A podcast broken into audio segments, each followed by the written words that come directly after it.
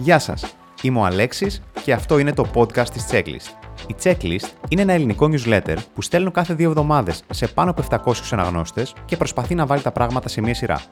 Εάν θέλετε να μάθετε περισσότερα, μπείτε στο checklist.gr, διαβάστε μερικά κομμάτια από τα παλαιότερα newsletter και γραφτείτε και οι ίδιοι δίνοντας απλά το email σας. Στο σημερινό επεισόδιο της Checklist θα μιλήσουμε για όλους αυτούς τους πολιτικούς όρους που ακούμε συνέχεια, δεν καταλαβαίνουμε και μας κάνουν αισθανόμαστε χαζοί. Από σήμερα αυτό θα σταματήσει, οκ;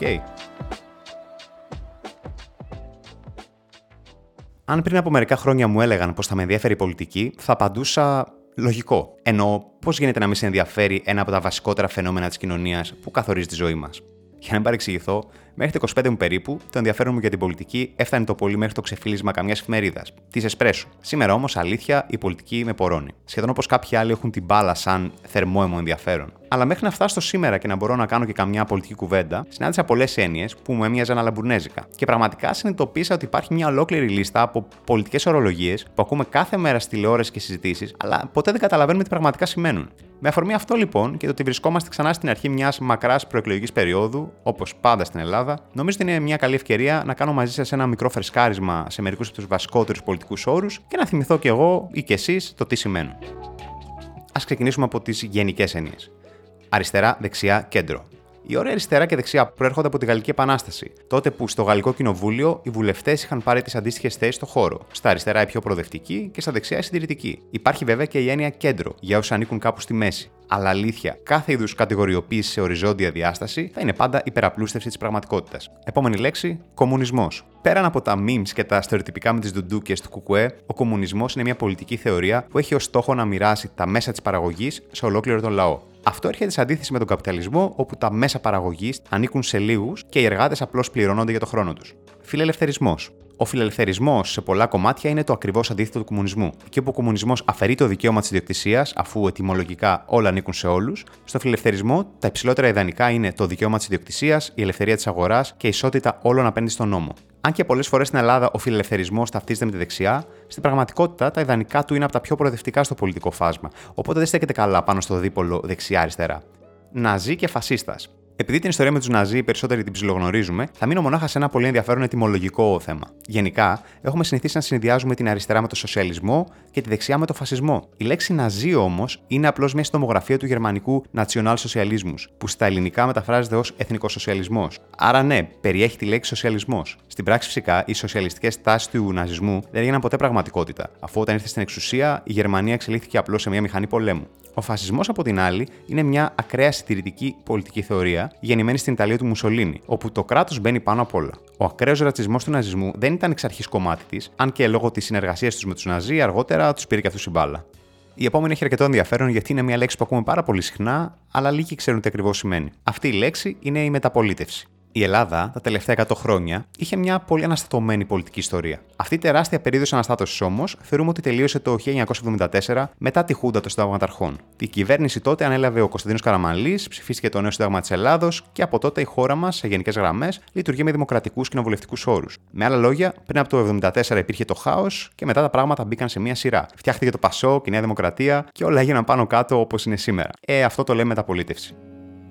Πάμε τώρα σε λίγο πιο βουλευτικούς όρους. Απλή αναλογική, ενισχυμένη αναλογική. Και οι δύο έχουν να κάνουν με το σύστημα των εκλογών και συγκεκριμένα με τον τρόπο με τον οποίο υπολογίζεται ο νικητής τους. Με την απλή αναλογική, για να σχηματιστεί κυβέρνηση, χρειάζονται τουλάχιστον οι μισές έδρες από τις 300, συν μία, δηλαδή 151. Το αποτέλεσμα δηλαδή ακολουθεί μια απλή αναλογία όπου κυβερνάει όποιος ψηφίζεται με απόλυτη πλειοψηφία. Στην πράξη όμως, το να πάρει ένα κόμμα το 50% των ψήφων είναι πολύ δύσκολο. Οπότε αναγκαστικά το πρώτο κόμμα θα πρέπει να συνεργαστεί και με άλλα κόμματα για να στήσει κυβέρνηση. Με την ενισχυμένη αναλογική απ' την άλλη, αρκεί το πρώτο κόμμα να πάρει γύρω στο 37% για να σχηματίσει κυβέρνηση, αφού ανάλογα με τις ψήφους παίρνει και μπόνου έδρε που του το επιτρέπουν. Το κακό με την απλή αναλογική είναι πως συχνά είναι αδύνατο να συνεργαστούν κόμματα με αντίθετες απόψεις. Αυτό το λύνει η ενισχυμένη αναλογική, επιτρέποντας πιο εύκολα σε ένα ατόφιο κόμμα να κυβερνήσει με πλειοψηφία. Για να πιάσουμε και την επικαιρότητα, όταν κυβέρνησε ο ΣΥΡΙΖΑ, άλλαξε τον εκλογικό νόμο σε απλή αναλογική. Ενώ τώρα η Νέα Δημοκρατία τον γύρισε ξανά σε ενισχυμένη αναλογική, το οποίο όμως θα ισχύσει από τις μεθεπόμενες εκλογές. Οι επόμενες δύο έννοιες που θα δούμε είναι η ψήφος εμπιστοσύνης και η πρόταση μομφή. Ψήφος εμπιστοσύνης. Έτσι λέμε απλούστατα μια ψηφοφορία στη Βουλή που δείχνει αν η πλειοψηφία των βουλευτών συνεχίζει να υποστηρίζει την κυβέρνηση. Αν η ψηφοφορία εμπιστοσύνης αποτύχει, τότε η κυβέρνηση πρέπει να παραιτηθεί. Η πρόταση μομφή ή αλλιώς πρόταση της πιστεία είναι το ακριβώς αντίθετο. Μια ψηφοφορία που ζητάει κάποιο μέλο της Βουλής εναντίον κάποιου άλλου πολιτικού προσώπου ή της κυβέρνησης, όπου εάν υπερψηφιστεί, το ή την υποχρεώνει να παραιτηθεί. Πάμε τώρα σε λίγο tour-correlated όρους. Στην Ελλάδα έχουμε ένα ολόκληρο ξεχωριστό λεξιλόγιο με πολιτικούς όρους που έχουν να κάνουν ειδικά με τη σχέση μας με την Τουρκία. Ένας από αυτούς και ο πιο συχνός είναι το casus belli. Είναι μια λατινική λέξη που σημαίνει αιτία πολέμου. Όταν το λέμε, αναφερόμαστε στην επίσημη διαχρονική δήλωση της Τουρκίας πως αν η Ελλάδα αυξήσει τα όρια των χωρικών υδάτων της στα 12 ναυτικά μίλια, αυτό θα αποτελέσει αιτία πολέμου, δηλαδή casus belli. Τι είναι όμως τα χωρικά ύδατα; Για να το συνεχίσουμε από πριν, όπως μια χώρα έχει σύνορα στη στεριά, έτσι έχει και στη θάλασσα. Αυτά καθορίζονται από μια σειρά από διεθνείς κανόνες που λέγονται το δίκαιο της θάλασσας. Σύμφωνα με αυτούς, μια χώρα έχει δικαίωμα να θεωρεί χωρικά της ύδατα όσα είναι σε απόσταση μέχρι 12 ναυτικών μιλίων από τη στεριά. Επειδή όμως πολλά νησιά μας βρίσκονται σε πολύ κοντινή απόσταση από την Τουρκία, η Τουρκία θεωρεί ότι αν αξιοποιήσουμε το δικαίωμά μας για επέκταση των ναυτικών μιλίων, καταπατούμε τα δικά τους δικαιώματα. Έτσι, φτάνουμε σε αυτό το πρόβλημα με το κάζου Μπέλι, όπου πολλά κομμάτια της θάλασσας που τυπικά ανήκουν στην Ελλάδα, η Τουρκία τα περιγράφει μονομερός ως γκρίζες ζώνες. Λοιπόν, πάμε άλλο ένα με Τουρκία και μετά αλλάζουμε θέμα. Υφαλοκρηπίδα και ΑΟΖ. Η υφαλοκρηπίδα, που ποτέ την καταλάβαινα, είναι κάτι πολύ απλό. Είναι ένα σχετικά ρηχό κομμάτι γης που μπορεί να επεκτείνεται κάτω από τη θάλασσα στη συνέχεια των υπηρετικών εδαφών μιας χώρας. Δηλαδή, εκεί που αρχίζει η θάλασσα, μπορεί από κάτω της να έχει ακόμα ένα πολύ ρηχό σημείο. Αυτά τα κομμάτια που λέμε υφαλοκρηπίδα είναι πολύ σημαντικά γιατί περιέχουν πλούτο, είτε σε ψάρια είτε σε πετρέλαια και φυσικό αέριο. Επίσης, η ύπαρξη υφαλοκρηπίδα, σύμφωνα με το Διεθνές Δίκαιο, επηρεάζει τα όρια της αποκλειστικής οικονομικής ζώνης ή αλλιώς ΑΟΖ, που σημαίνει το σύνορο μέχρι το οποίο μονάχα μία χώρα έχει δικαίωμα να αξιοποιεί τον φυσικό πλούτο του βυθού. Αλλά όταν έχεις γείτονες που δεν μπορούν να τα βρουν για τα ναυτικά μίλια, η φαλοκρηπίδα γίνεται ακόμη πιο δύσκολο να οριστεί και να αξιοποιηθεί.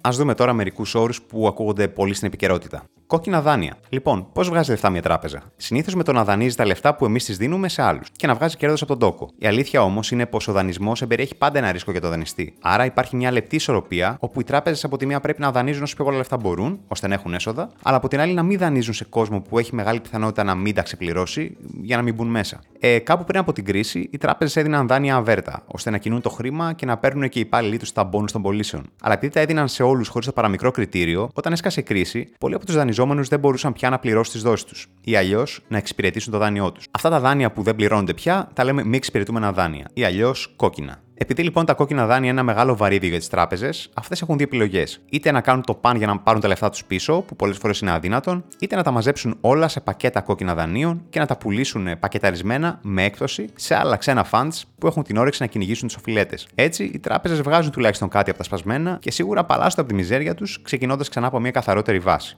Πάμε σε μια άλλη φρέσκια έννοια που ακούστηκε πολύ τελευταία. Το επιτελικό κράτος. Το 2019, ο Κυριάκος Μητσοτάκης έφερε στην ψήφιση ένα νομοσχέδιο το οποίο οργάνωνε το ελληνικό κράτος σε μια top-down ιεραρχία. Στην κορυφή θα ήταν ο Πρωθυπουργός, που θα έδινε τη βασική κατεύθυνση στους υπουργούς του, και δίπλα του η Εθνική Αρχή Διαφάνειας για να τσεκάρει ότι όλα γίνονταν με βάση τον νόμο.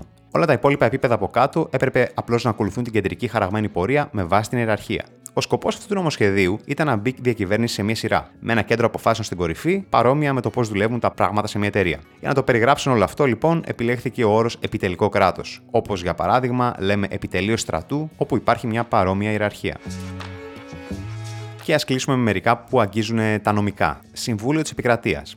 Δεν ακούγεται πολύ συχνά αυτό τώρα τελευταία. Θα εξηγήσω το γιατί. Το Συμβούλιο της Επικρατείας είναι το ανώτατο δικαστήριο που έχει σκοπό να κρίνει και να ακυρώνει όποτε αυτό χρειάζεται αποφάσεις της πολιτείας. Ο σκοπός του, με άλλα λόγια, είναι να προστατεύει το δημόσιο συμφέρον. Αυτό λοιπόν είναι το νομικό όργανο στο οποίο έκαναν συνέχεια προσφυγές οι ψεκ, ψεκασμένοι δηλαδή, όταν προσπαθούσαν να μας πείσουν ότι τα self-test ήταν αντισυνταγματικά. Που δεν ήταν φυσικά.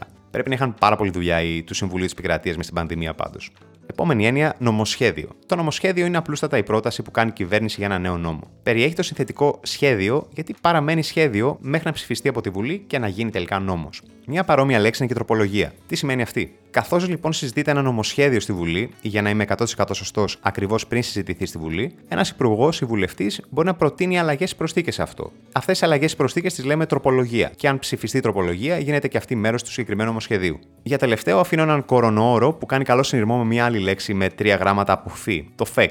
Το FEC το ακούγαμε κάθε φορά που ερχόταν ένας νέος περιορισμός ή lockdown και σημαίνει φίλο εφημερίδας κυβερνήσεως. Η εφημερίδα της κυβέρνησης, για όσους δεν ξέρουν, είναι μια εφημερίδα που τυπώνει ψηφιακά πια το κράτος και σε αυτή γράφονται όλοι οι καινούργιοι νόμοι που ψηφίζονται. Νομίζω πως δεν μπορεί να αγοράσει το περίπτερο, οπότε μην πάτε να τη δεις και γίνεται ρεζίλη, έτσι. Ε, λοιπόν, σε πιο επίγουσες περιπτώσεις όπως αυτή του κορονοϊού, η τυπική διαδικασία της ψήφισης ενός νόμου είναι πάρα πολύ αργή. Οπότε χρησιμοποιείται ένας γρηγορότερος τρόπος. Ένας υπουργός μπορεί να εκδώσει από μόνο του μια πράξη νομοθετικού περιεχομένου, που ουσιαστικά είναι ένας νόμος που μπορεί να ισχύσει άμεσα, αφού γίνει αποδεκτός από τον ή την πρόεδρο της Δημοκρατίας. Τυπικά η πράξη νομοθετικού περιεχομένου για να καταχωρηθεί μόνιμα ως νόμος πρέπει να ψηφιστεί και μετά μέσα σε τρεις μήνες από τη Βουλή. Άρα είναι κάτι σαν προσωρινός νόμος. Και η μέρα λοιπόν που ξεκινάει να ισχύει αυτός ο fast food νόμος είναι η μέρα που εκδίδεται το φύλλο εφημερίδας κυβέρνησης ή αλλιώ το FEC που τον περιέχει. Και εκεί κάνεις την προσευχή σου για να μην είναι και αυτός ο νόμος αρκετά FEC'd up.